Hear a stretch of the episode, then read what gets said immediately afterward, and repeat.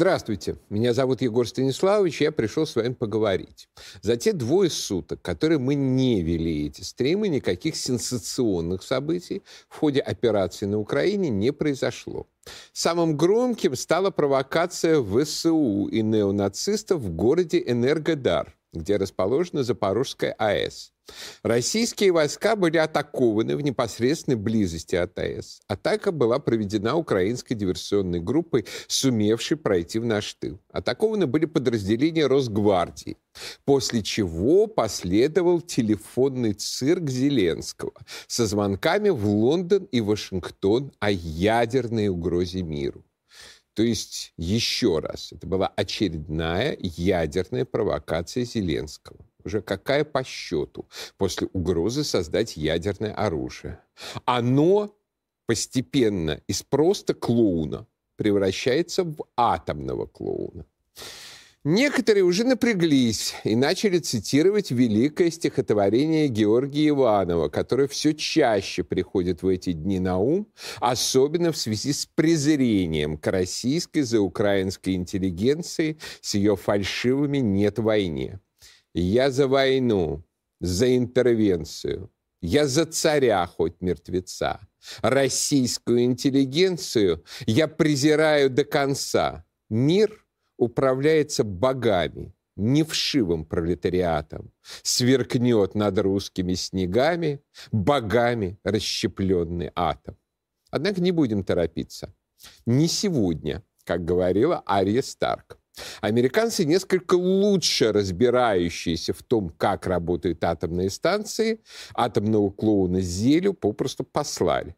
В самом деле, добиться радиационного выброса атакой обычными вооружениями на современную АЭС невозможно. Все, конечно, смотрели заключительный эпизод сериала «Чернобыль», но я на всякий случай повторю. Все крупные ядерные аварии происходят по одной причине. Поломка системы охлаждения реактора, после чего процессы теряют управляемость, может произойти расплавление активной зоны, тепловой, но не ядерный взрыв и выброс выброс радиации в атмосферу.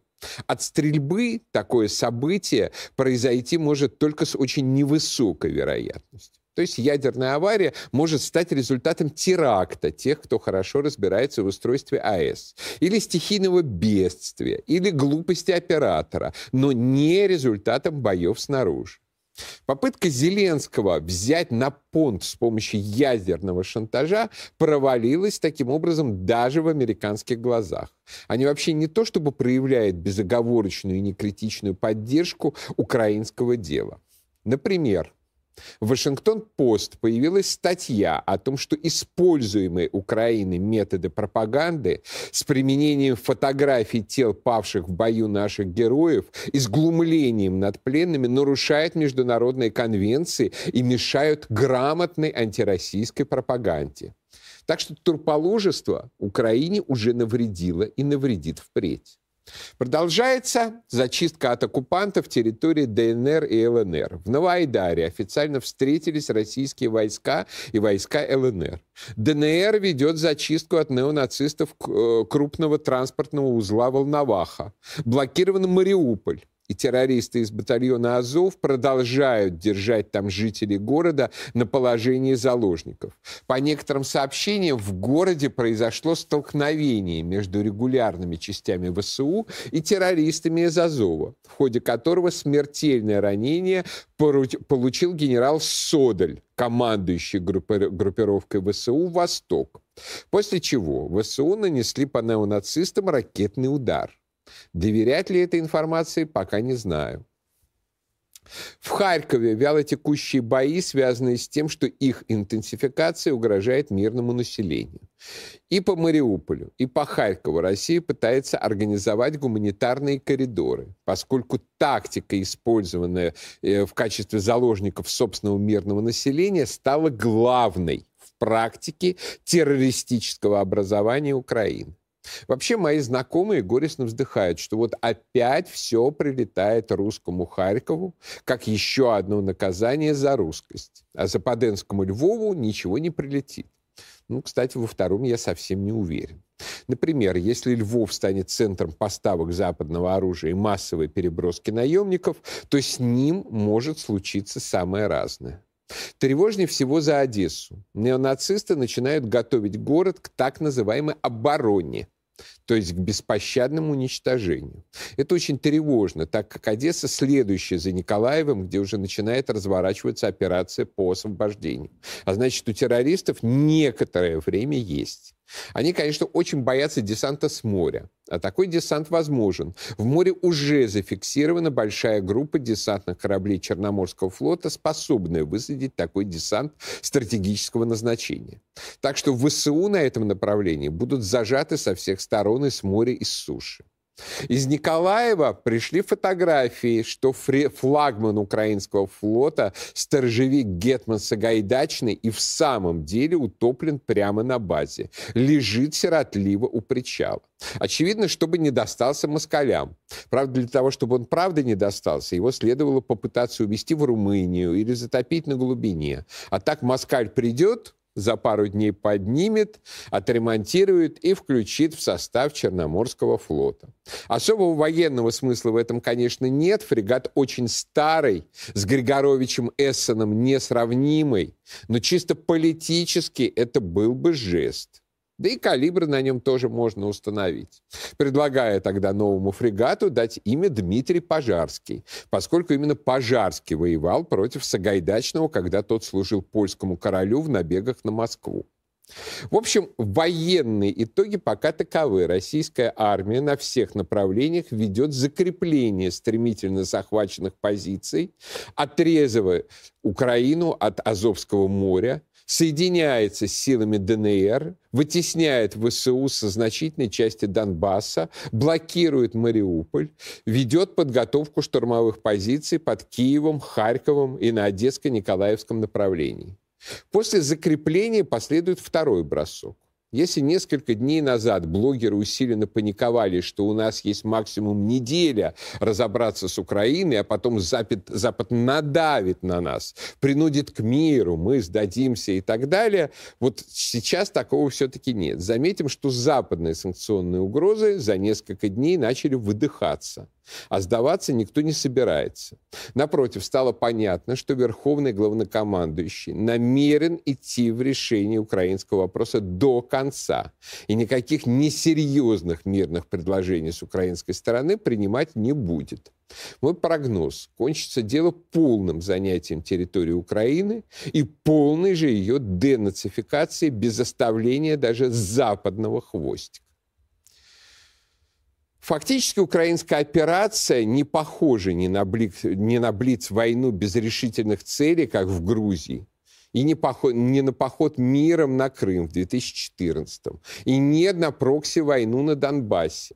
Речь идет о масштабной, тяжелой, не быстрой операции в духе контртеррористической операции в Чечне. Задача полностью зачистить огромный и давно захваченный международными террористами регион России. И задача эта будет выполнена спокойно, уверенно, с осознанием всех рисков, но безоговорочно. Собственно, именно такой настрой задал президент России, выступая перед Советом Безопасности и дав вполне определенный идеологический настрой и установку. Русские и украинцы – один народ. Я никогда не откажусь от этого. Я русский человек. И, как говорится, у меня в роду кругом Ивана де Мария. Но когда я вижу примеры такого героизма, как подвиг молодого парня Нурмагомеда Гаджи Магомедова – уроженца Дагестана, лакца по национальности, других наших воинов, мне хочется сказать, я лакец, я дагестанец, я чеченец, ингуш, русский, татарин, еврей, мордвин, осетин. Всех из более чем 300 национальных групп, этнических групп России просто невозможно перечислить. Думаю, вы меня понимаете. Но я горжусь тем, что я часть этого мира, часть могучего сильного многонационального народа России. Вместе с тем никогда не откажусь от своего убеждения, что русские и украинцы – это один народ.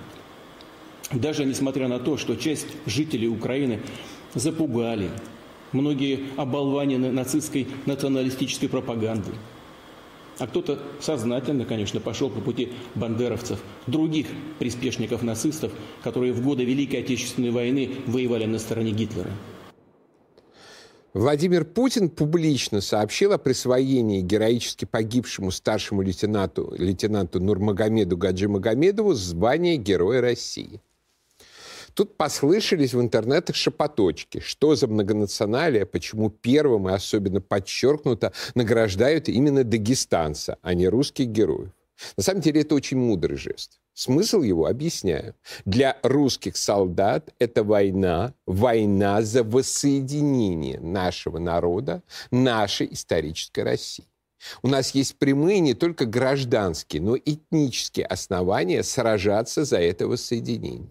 И вот очень важно показать всем гражданам России, всем солдатам России, независимо от этносов, какому бы они этносу, какой бы языковой группе не принадлежали, что мы все едины, что мы ценим их героизм, что сейчас там сражаются и дагестанцы, и чеченцы, и татары, и буряты, и все, кто только не, сражаются за единство русского народа и за великую Россию.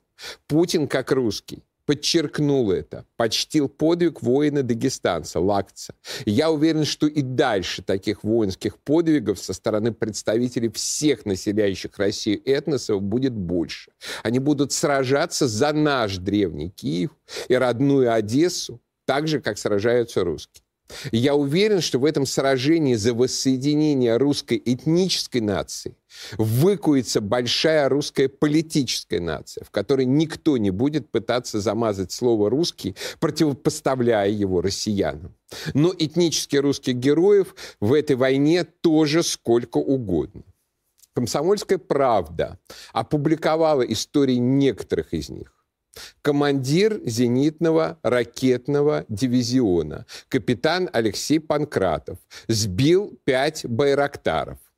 Танкист из Крыма, старший сержант Юрий Немченко при занятии дамбы Северо-Крымского канала уничтожил три танка противника и отбил атаку танкового батальона ВСУ командир танковой роты отдельной бригады береговой обороны, старший лейтенант Антон Старостин на той же дамбе пережил удар пресловутого «Джавелина» и уничтожил 8 БТР противника.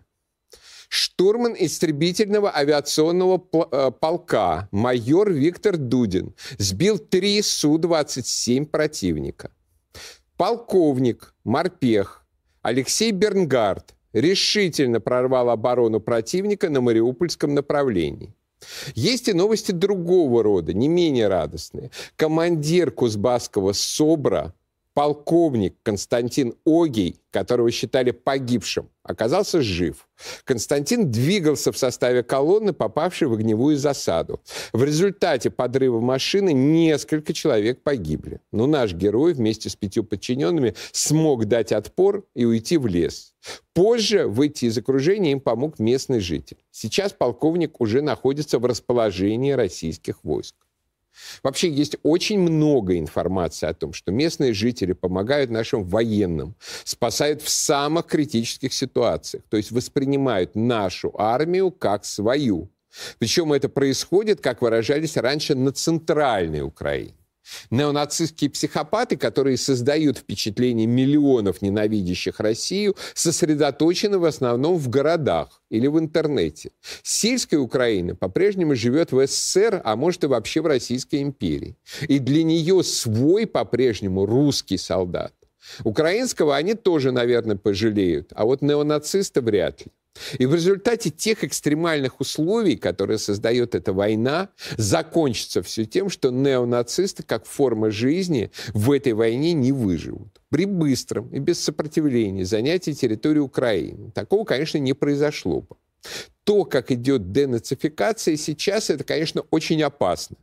Очень сурово и жестоко для мирных жителей. Но итоговая денацификация будет реально надежной. Это та высокая температура, которая должна убить микробы и очистить организм. Она необходима, хотя спору нет, опасна для жизни.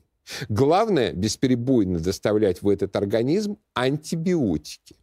Кстати, в рамках денацификации в Херсоне отключили украинское телевидение. В, Мелитополе уже начало вещание российское, так что атмосфера будет постепенно очищаться, как и природа.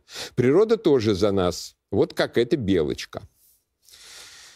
Новости с переговоров с украинской делегацией состоят в том, что никаких переговоров по сути нет, и новостей с них тоже нет. Судя по сливам в украинских телеграм-каналах, Россия предъявляет требования признания Крыма и Донбасса, демилитаризации и гарантии неразмещения на Украине наступательных вооружений. Но даже эти минимальные требования для Украины неисполнимы, поскольку нацистская Верховная Рада их не утвердит. В этих условиях не переговоров остается наблюдать за делегацией.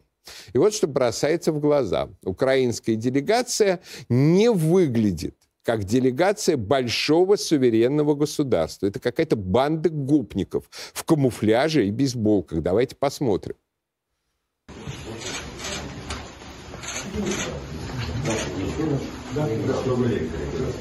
Давайте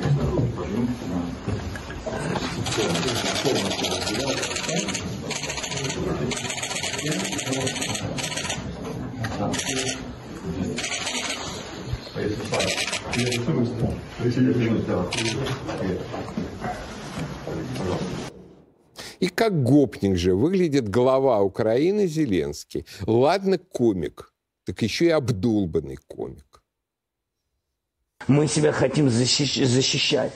Ну вот, а они хотят просто разбить это. Вы готовы гарантии какие-то дать, чтобы Гарантии для чего? Мы не нападаем на Россию, не собираемся на нее нападать. Гарантии что? Мы в НАТО? Нет. У нас есть ядерное оружие? Нет. Что я должен сказать? Кому я должен что-то дать? Вы понимаете? Дело в том, что это же, это же тоже информационная бомба, про которую все говорят. Что отдать? Господи, что ты хочешь от нас? Уйди с нашей земли. Не хочешь сейчас уйти, сядь со мной за стол переговоров.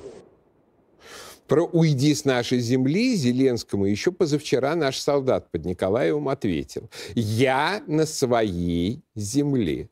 За стол переговоров с ним, может быть, и сели бы. Да вот только переговорщик не в кондиции. Вчера в сети долго спорили, Зеленский пьян или под наркотиками. Или, может быть, это смесь водки и кокаина, именуемая балтийский чай. Голоса за эти три варианта разделились примерно поровну.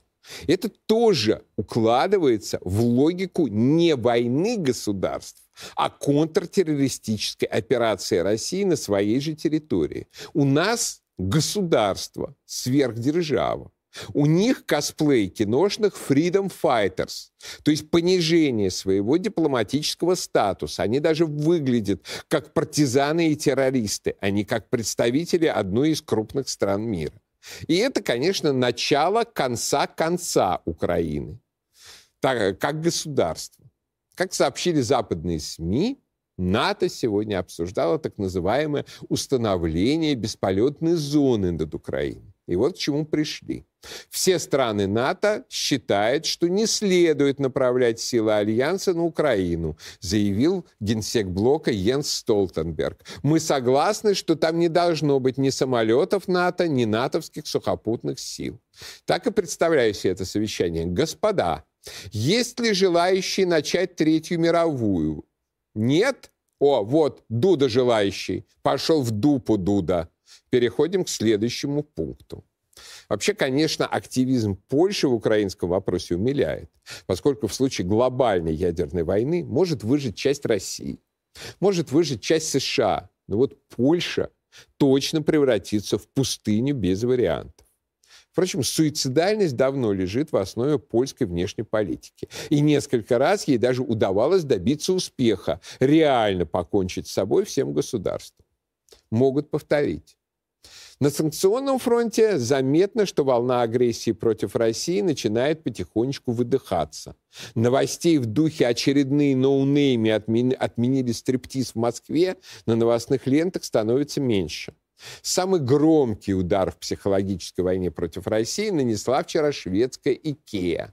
Что, конечно, логично, жовто-блакитная же. Компания объявила о закрытии магазинов до мая, После чего наши нацпредательские СМИ, которых, впрочем, все меньше, так как Роскомнадзор блокирует пропаганду противника практически подчастую. Вот они начали разгонять картинку некой якобы массовой паники в Икеях. На самом деле посетителей было много, но не ультра много. А для самой Икеи это участие в санкционной войне немножко харакири. Производство шведской фирмы в России – то есть это не остановка экспорта, а убийство своего собственного бизнеса. Поэтому я не удивлюсь, если скоро та же самая мебель начнет появляться под какими-нибудь другими именами.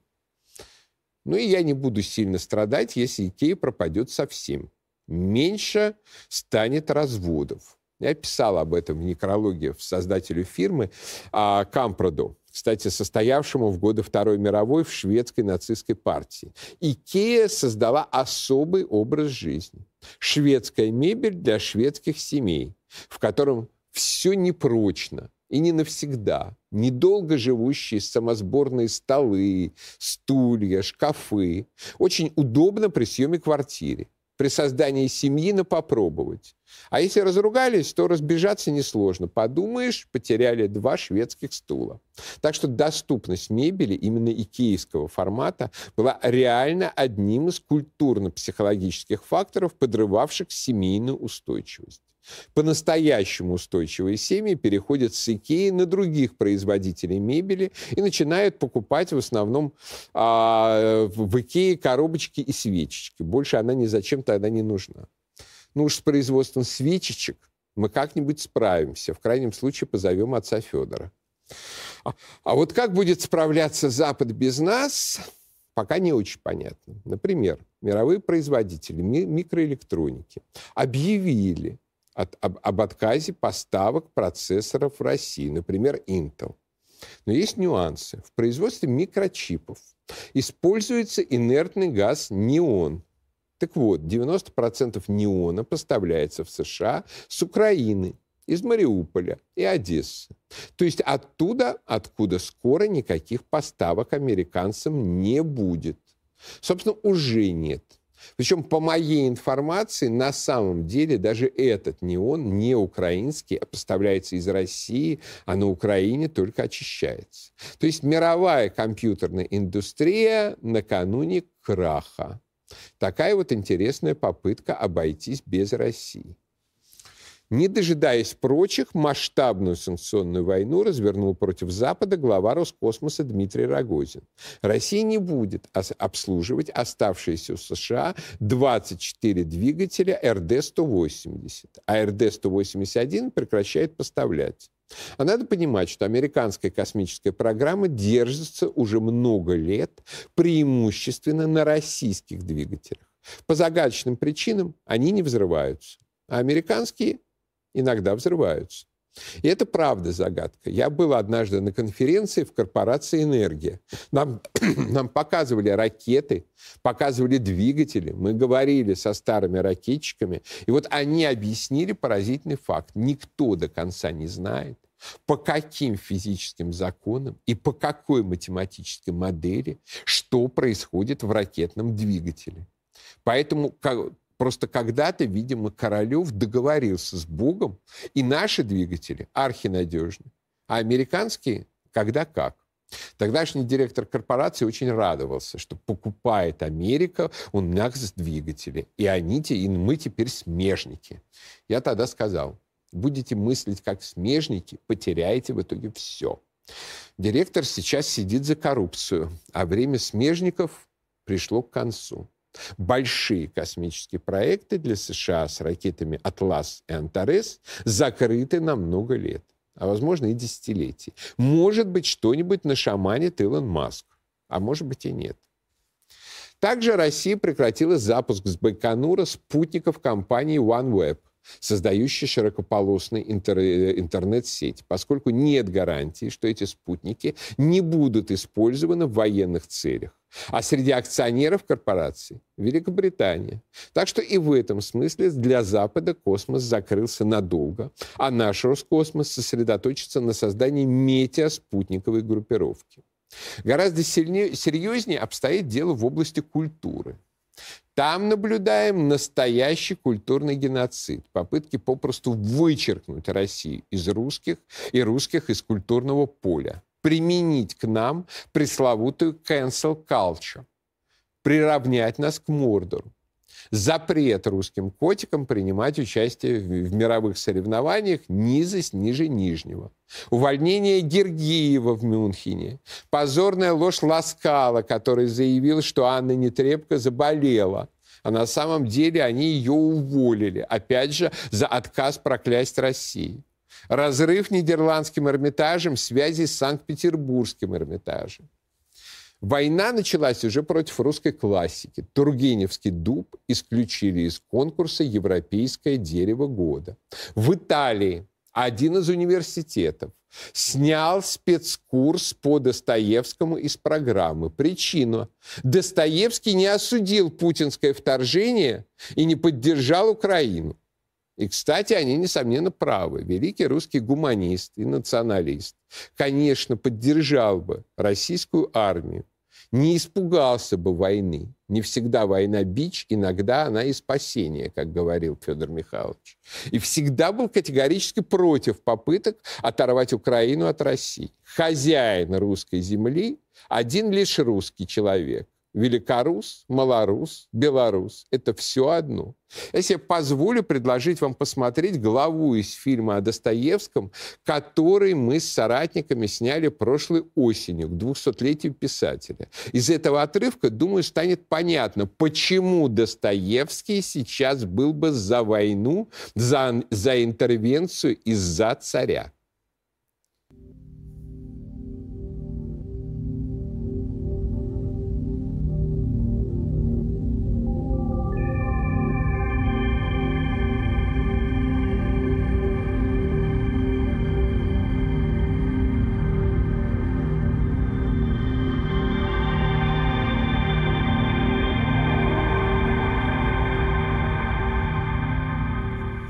Самое поразительное в Достоевском, то, что не укладывается у многих в сознание, это то, что писатель, поднявшийся до самых высот сострадания и искренней любви к человеку, вместе с тем был русским националистом, империалистом, милитаристом, славянофилом, панславистом, верившим в то, что русская армия обязана дойти до Константинополя.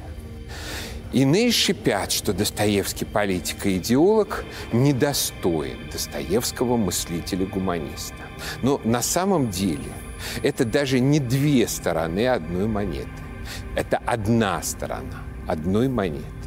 Для того, чтобы дети не страдали и могли прийти ко Христу на елку, нужно торжество православия, охраняемого штыками русской империи, не стесняющейся своей национальной природы, своего исторического лица, своей миссии.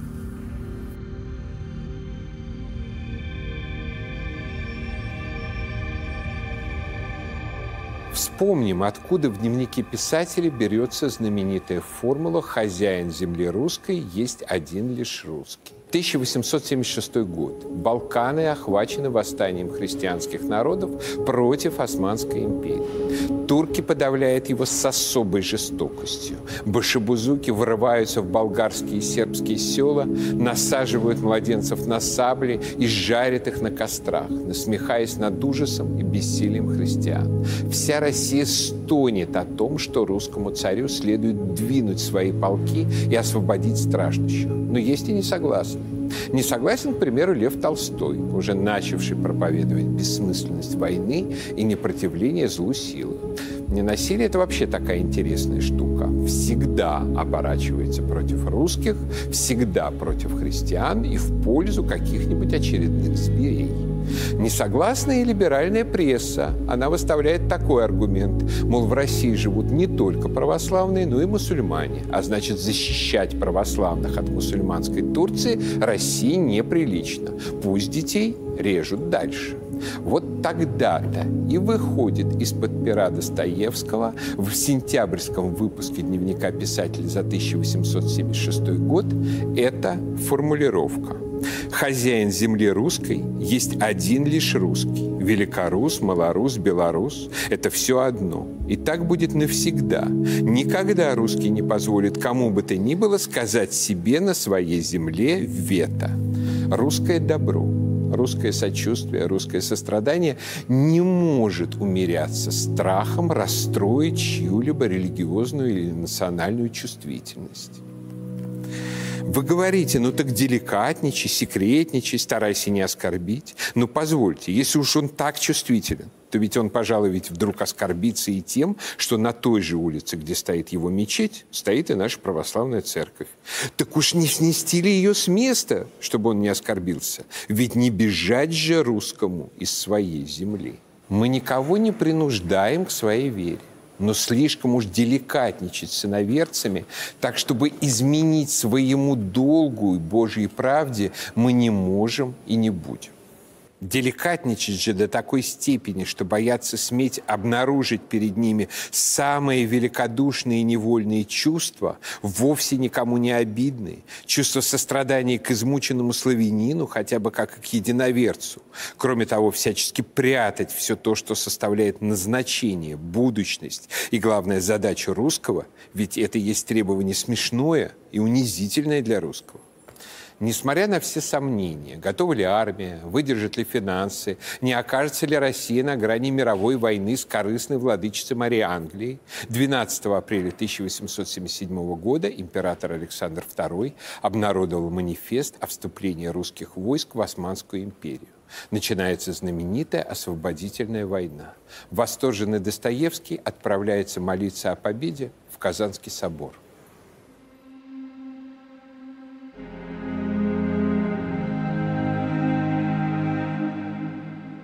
Анна Григорьевна вспоминала, зная, что в иные торжественные минуты он любит молиться в тиши, без свидетелей, я не пошла за ним. И только полчаса спустя отыскала его в уголке собора, до того погруженного в молитвенно умиленное настроение, что в первое мгновение он меня не признал.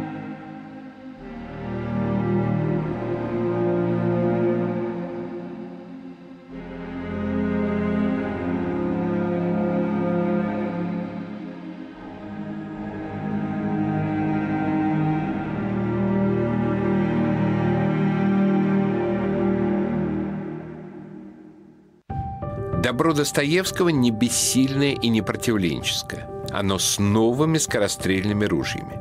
Мне бы ужасно хотелось, чтобы у нас устроились поскорее железные дороги политические. Смоленская, Киевская, да и ружья новые тоже поскорее бы. Вряд ли он испугался бы и ядерного оружия. Не как средство общего разрушения, конечно, а как инструмента сдерживания радикального зла. Миссия России по Достоевскому – принести Христа, Его Слово и Его дело. Принести те самые последние вопросы и последние ответы всем страждущим.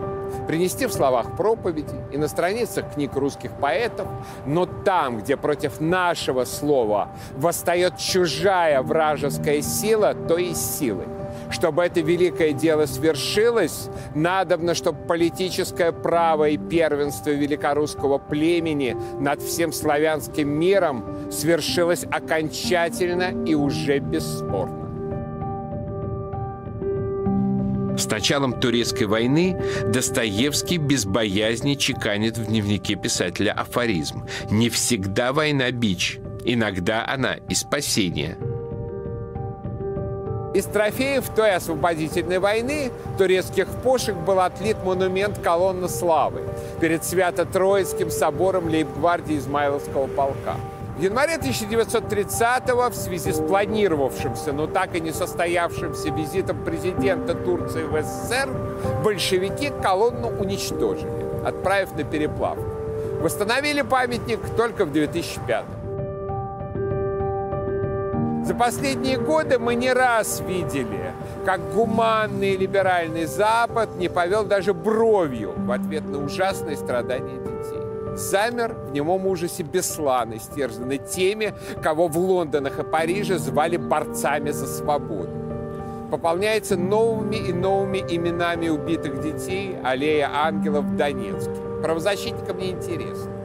Русские убедились в том, что у нас есть только две правозащитных организации, которым слезинка нашего ребенка не безразлична. Это армия и флот. И это тоже урок Достоевского. Западные русофобы правы в одном.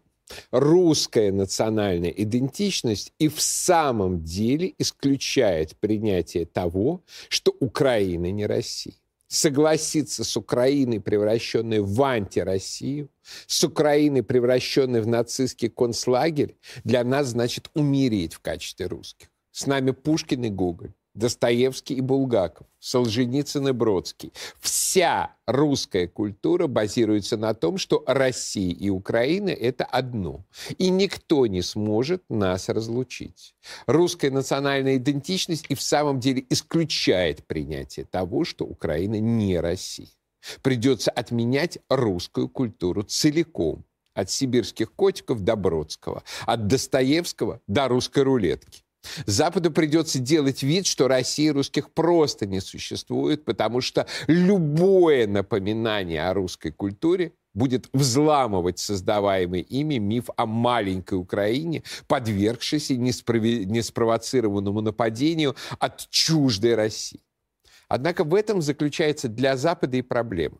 На самом деле он существовал и существует в качестве глобальной силы только потому, что в Северной Евразии его подпирает Россия, согласившаяся при Петре Великом, а на самом деле еще раньше при Иване Грозном, войти в качестве участника в западную мировую систему.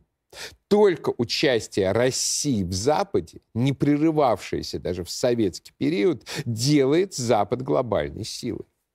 Исключение России равно деглобализации, провинциализации Запада. Он не сможет сделать так, чтобы на месте России реально было пустое место. На месте России окажется альтернативная Западу глобальная культура европейского уровня.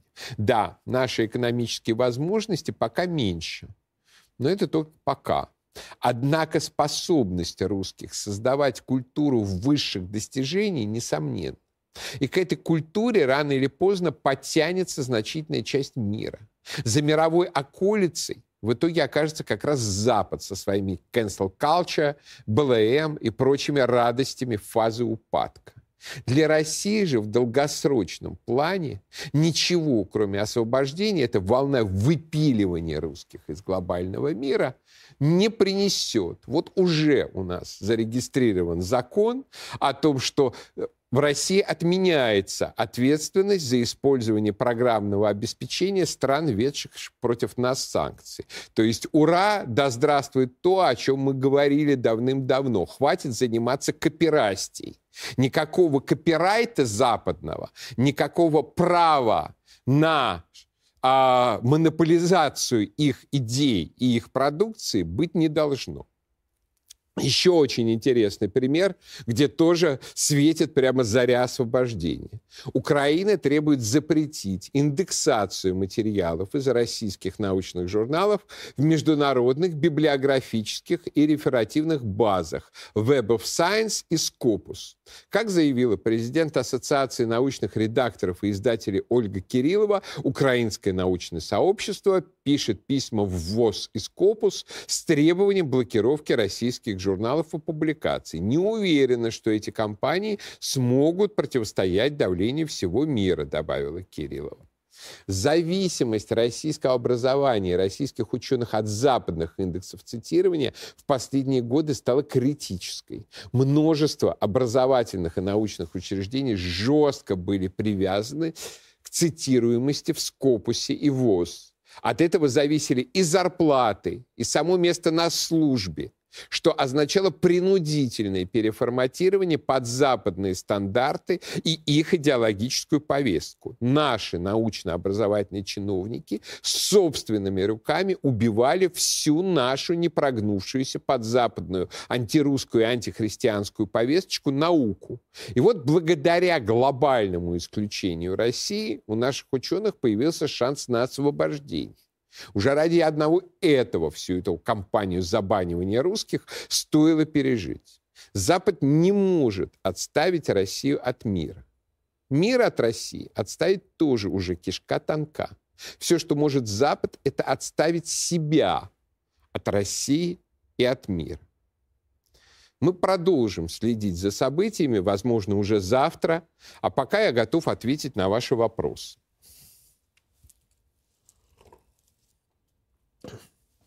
В последние 8 лет в сети велись споры между вводимцами и невводимцами по поводу того, следует ли нам вводить войска на Украину, какие выводы можно сделать сейчас, кто был прав ну, стратегически и логически, конечно, оказались правы вводимцы, в том смысле, что рано или поздно это пришлось сделать. Собственно, главный аргумент за введение войск было то, что все равно придется вводить войска. И вводимцы считали, что чем раньше это сделаешь, тем лучше. Там основные невводимские аргументы были то, что надо лучше подготовиться, надо обеспечить себе экономическую независимость и так далее. И вот здесь нельзя сказать однозначно, какая сторона была права. То есть, возможно, в 2014 а, году мы опрокинули бы украинский режим гораздо быстрее, то есть сопротивление ВСУ на многих направлениях отсутствовало бы и так далее. С другой стороны, вполне вероятно, что э, тогда предполагались санкции такого размера, а российское общество настолько еще не было ко всему этому готово, готово, что мы не выдержали бы более важную часть противостояния, а именно противостояние с Западом. То есть, если рассматривать пару России и Украины, конечно, надо было действовать тогда, и не действовать тогда, конечно, было просто преступлением. Если рассматривать тройку Россия, Украина, Запад, здесь уже такой однозначности нет, потому что за все эти годы мы, конечно, укрепились и стали сильнее. Если бы Запад тогда действительно реально обрушил тот объем санкций, который обрушен сейчас, скажем, санкции против э, нашего, наших золотовалютных резервов, то тогда бы мы оказались бы с голым задом на второй день. То есть в этом смысле, скажем так, э, в отношении Украины э, сторонники введения в 2014 году были правы, в отношении Запада сторонники того, что надо подождать и подготовиться, конечно, правы не были. А, то, есть, то есть были правы больше. А, э, точно не были правы те, кто вообще говорил, сдалась нам эта Украина, вообще давайте от нее отвернемся, давайте заниматься своими делами, и все в том же духе. Стрелков сказал, что подъема национализма не будет, потому что у власти есть свои националисты других национальностей. Что думаете на сей счет? Не исключаю, скажем, московские власти отказали нам в проведении митинга в поддержку армии, сославшись на то, что у них там коронавирус. Особенно цинично это было ровно в тот день, когда коронавирусные ограничения были ослаблены. То есть совершенно очевидно, что отдавать патриотическую повестку тем, кто действительно на ней держался, и кто действительно ею занимался там все последние годы, все последние десятилетия, по крайней мере, московские власти, ну, а с каких-то верхов ему тоже никакого предупреждения не поступило, значит, они не хотят.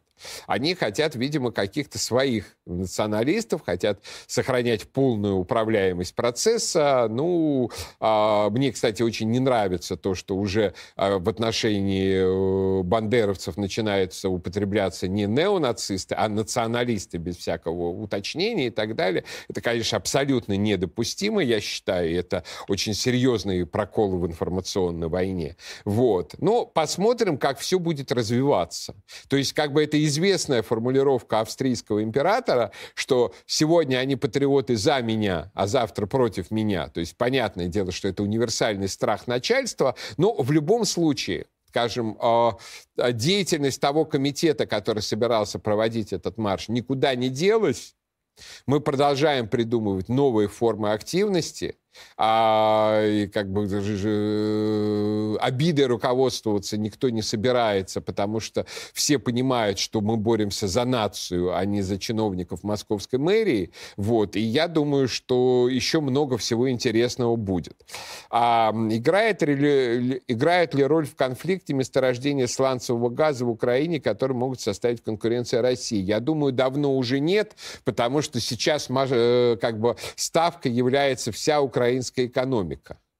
И дело не в конкуренции России, а наоборот в присоединении ее к России, в восстановлении как бы существовавших столетиями экономических связей и логистических цепочек. И я думаю, что как бы присоединив украинскую экономику, э, экономика России станет гораздо сильнее. После Хомякова, Бердяева, Розанова и Ильина что читать по части русофильской философии? А, ну, конечно, вопрос не совсем в данном случае по теме. Зайдите на мой канал на Ютубе, найдите там мои пять лекций а, под названием «История русской национальной консервативной мысли». Прям послушайте эти лекции и идите по списку. Ну, там, начните, скажем, а, еще вдобавок к тому, что вы перечислили, с Солоневича, Ивановича и Константина Крылова. Егор Станиславович, как вы считаете, что приводит людей в заукраинство? Как так получается, что люди, называющиеся русскими националистами, нередко стоят на заукраинских позициях? Ну, понимаете, здесь есть несколько факторов. Первый фактор – это чувство обиды. То есть наша власть вела себя отвратительно по отношению к русским националистам. Все эти годы, все эти десятилетия. А человек, он всегда немножко приспособленец и хамелеон. То есть там, где его действия не получают подкрепления, там он начинает пытаться искать какую-то другую поведенческую модель. То есть очень немногие, как я, умеют взламывать ситуацию так, чтобы, скажем, моя маргинальная позиция 20-летней давности превращалась в мейнстрим на уровне первого лица государства. Ну и то нельзя сказать, что я прямо, моя жизнь вся состоит, состоит из одних как бы а, фантиков, цветов а, беспроблемно и так далее. И на это нужна просто колоссальная затрата как бы психической энергии, духовной энергии, абсолютно уверенность в правоте своего дела. И если так можно выразить, историческое мышление. Мышление большими историческими эпохами и циклами. Вот когда ты видишь свою собственную деятельность в истории с высоты, скажем, птичьего полета, с высоты столетий, тогда это тебе дает уверенность в себе. А если, скажем так, ты мелкий гешефтмахер, а очень многие, скажем, из людей, именовавших себя русскими националистами, они как бы были гешефтмахерами мелкого и среднего уровня, то для них, конечно, вот как бы в ситуации, когда их русский национализм не получает подкрепление, переходить там так или иначе на сторону за украинцев, э, как бы им кажется, что это вполне логичный выбор. А, ну, как бы это проигрыш большой большой истории, а их просто забудут. Их просто забудут, их просто в, э, вычеркнут, их просто как бы закенселят в этой большой русской истории. И я, в частности, лично об этом позабочусь. То есть, грубо говоря, да пока я жив, я позабочусь о том, что в истории русского национализма остались те люди, которые не предали. Те люди, которые, как Крылов, как Просвирнин, действительно сражались а, до своего последнего вздоха, который, к сожалению, так а, рано наступил, совершенно вот как бы не до времени, они сейчас были бы очень нужны, но сражались действительно за русскую Россию и готовы были сражаться в этом смысле одинаково там и против а, а, тех, кто сидит в Кремле, и против тех, кто сидит на Банковой. А вот те, кто на, перебежали на Банковую, к тамошним паучкам, вот, их всех в истории русского национализма забудут. А никакой истории украинского национализма просто скоро не будет. А, Егор Станиславович, если на Украину понаедут сочувствующие неонацики из разных стран и станут творить привычную им жуть, произойдет ли перелом в мировой информационной войне в нашу пользу? Глобально не произойдет, потому что Запад, а, конечно, ухитряется, как бы всегда, у них очень избирательное зрение. Если они чего-то не хотят видеть, они будут стараться этого не видеть, как они в эти 8 лет не видели а, всего того, что там творили неонацисты, которых там тоже было уже немало понаехавших со всей Европы и со всего мира. Но каждый шаг этих неонацистов нужно очень тщательно фиксировать. Поехали туда какие-то дьяволы. Очень хорошо было бы зафиксировать все то, что они там делают, а потом зафиксировать э, их самих в, в позе окоченения. Вот. А, как вы думаете, Путин уже заранее объяснил нашим олигархам, что их деньги надо вывести из офшоров, чтобы потом на них Украину отстраивать? Это, конечно, красиво и соблазнительно, но мне кажется, что все-таки э, с имуществом олигархов а, Путин по большей части не возился, потому что если а, начинать им что-то объяснять, они бы все бы тут же бы слили бы на Запад, и э, э, Запад бы понимал бы, как бы всю масштабность нашей подготовки, которую, несомненно, недооценивал. Поэтому, я думаю, их прямо конкретно не предупреждали. Общаетесь ли вы с Олегом Кашиным и другими людьми, резко изменившими свое отношение к Украине после 24 февраля? Нет, знаете, практически не общаюсь, потому что как бы э, Кашин очень хорошо меня всегда репостил в Телеграме. Понятно, что сейчас он меня не репостит и репостить не будет. Вот. А, ну, я его понимаю, он в Лондоне, он полностью там заложник в Лондоне на 100%. Вот. То есть, грубо говоря, занимать из Лондона ту позицию, которую он занимал там, по отношению к Украине все предшествующие годы, нельзя. Поэтому он там по возможности отделывается э, э, шуточками и таким гуманитарным заукраинством в надежде на то, что пронесет.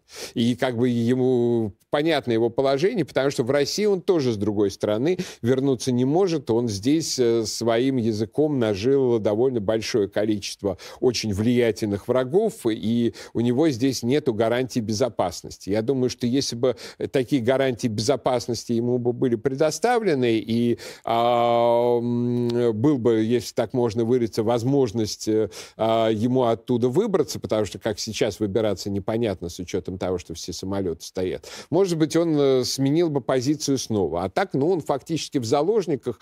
То есть мне его скорее жалко. То есть вот на Кашина я скорее не злюсь, мне его скорее жалко.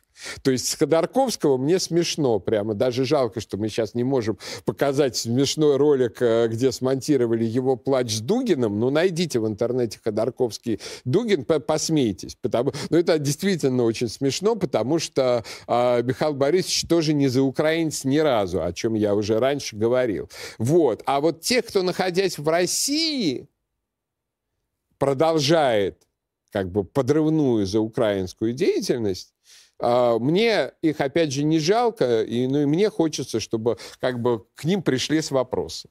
Вот. А, стоит ли ожидать, что Россия распространит свою политику из Мелитополя в другие города Украины? И значит ли это, что Россия просто не собирается эти города возвращать? А, давайте а, вообще-то рассуждать геополитически и логически. Вот пустили а, Крымский канал из Днепра он очень нужен, стратегически нужен для Крыма, для его водоснабжения. Вот очень нужна все-таки, несмотря на наличие Крымского моста, а, надежная сухопутная трасса от России до Крыма. Какой отсюда сделаю, следует вывод? Отсюда сделают очень простой вывод, что вот этот регион Украине, даже при, как бы, что называется, самом гуманном в смысле как бы сохранения ее территории и решения вопроса, который будет, конечно, абсолютно негуманным в отношении живущих там людей, которые сейчас больше всего боятся, что русские придут, а потом уйдут. Так вот, даже в самом щадящем для Украины режиме, понятное дело, что вот эту полосу земли, а, которая обеспечивает связь а, Крыма с а, Большой Россией, ей не вернут никогда, ни при каких условиях. Соответственно, в то, что будет в Мелитополе это, я думаю, уже навсегда как равно как и в Херсоне, и вот в других городах вот а, в этой же та, зоне бывшей Таврической губернии. Но я надеюсь, что этим дело не ограничится. Егор Станиславович, расскажите про ваши книги на столике. Плоховато видно. Ну, смотрите, а, самое нижнее – это 185 а, дней славянска Александра Жучковского. Прекрасная совершенно история, изданная издательством «Черная сотня», тем издательством, у которых магазины «Листва» в Москве и Питере. История, собственно, славянской обороны и подвига стрелковцев. А, книгу обязательно советую приобрести и прочесть. Она очень хорошо написана. Вообще у Жучковского талант историка. Вторая книга, вот, это, она называется «Государственная оборона России». Я, собственно, поэтому ее здесь и положил за понятный главный а, заголовок. А, это собрание а, выдержек из статей до революционного времени, посвященных, а, собственно, принципам стратегической обороны России.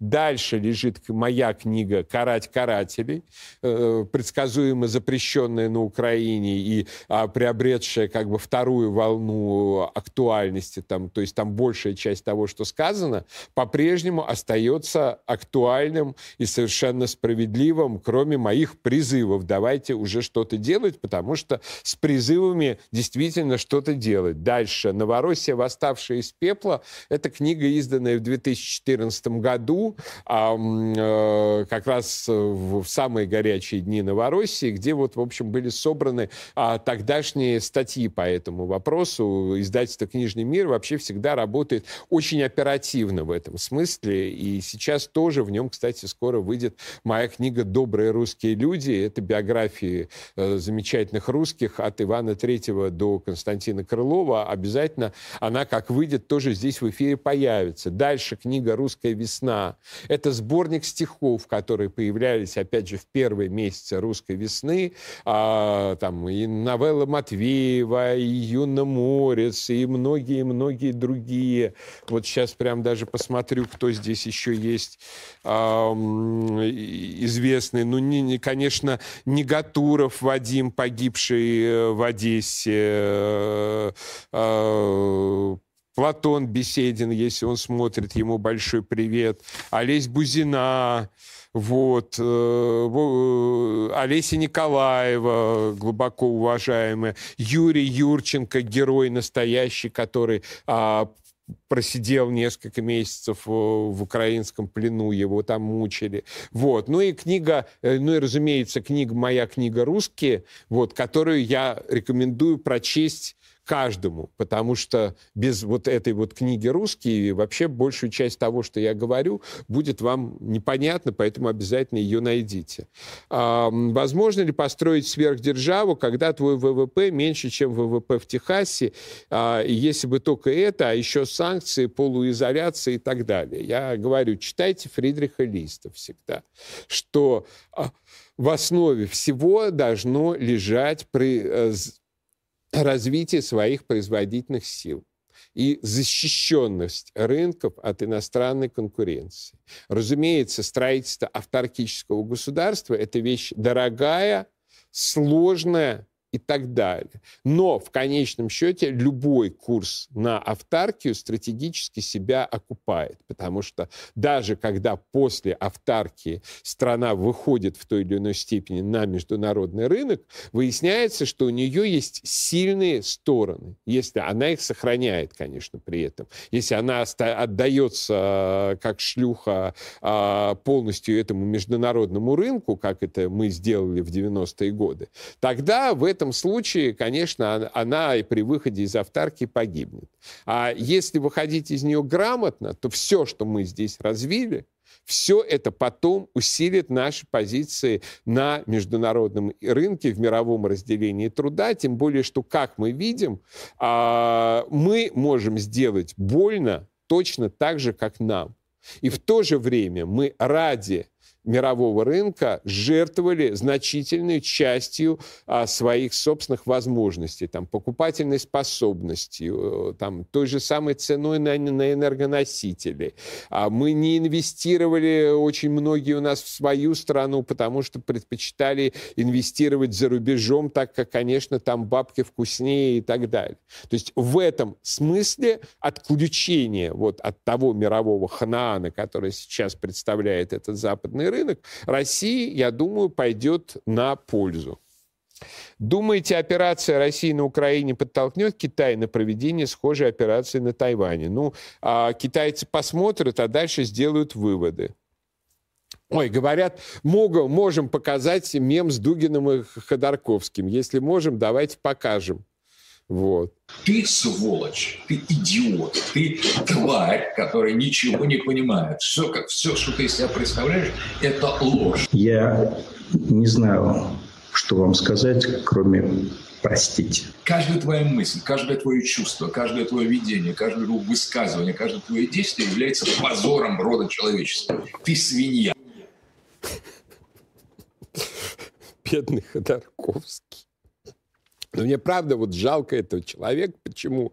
Потому что в ноябре 2017 мы специально с ним встретились в Брюсселе, хотя понятное дело, что я ужасно нервничал, а, потому что, ну, как бы встре- встреча с главным нацпредателем и так далее, а, как-никак. Ну, мне было, хотелось поговорить с ним, просто понять, что вот этот вот человек, организующий нашу оппозицию, думает реально там за Украину, за Крым, за Новороссию и все прочее. Я обнаружил, что он человек абсолютно адекватный, что вот он при мне скачал начал э, этих карать-карателей и, а, и начал их читать, какие-то другие книжки тоже. То есть, в принципе, принципе, если бы, опять же, не его заложничество на, Запада, на Западе, то он бы в каких-то моментах был бы так, ну, таким, что называется, русским национал-либералом, без всяких совершенно украинских мотивов. И, кстати, вскоре после нашей встречи он тогда поругался публично с этим безумным украинским крымско-татарином Айдером Муждабаевым, а не публично. Сейчас, видимо, тоже Ходорковский будет у него просить прощения, целовать пятку, что там как прав и так далее. Но это позор. То есть вот, конечно, вот эта вся эта э, антипутинская а иммиграция, она сейчас оказалась в совершенно позорном состоянии и заслуживает вот ровно того, что там на этом э, ролике меме говорит Александр Гильевич Дугин.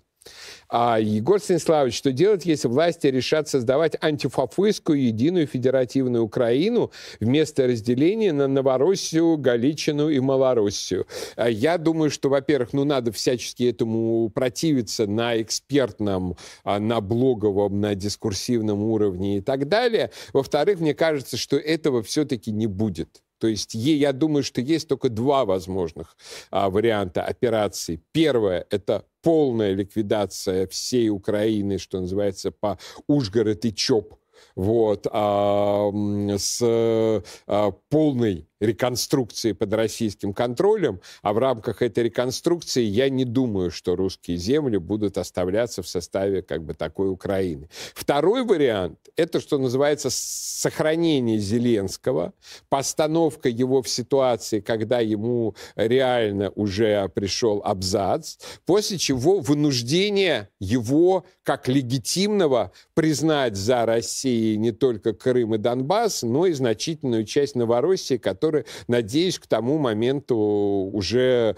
а, займут. Потому что заметим, что над Киевом вот повесили домоклов меч. Вот нельзя сказать, что вот он сам по себе зачем-то со стратегической точки зрения, с оперативной точки зрения, зачем-то нужен.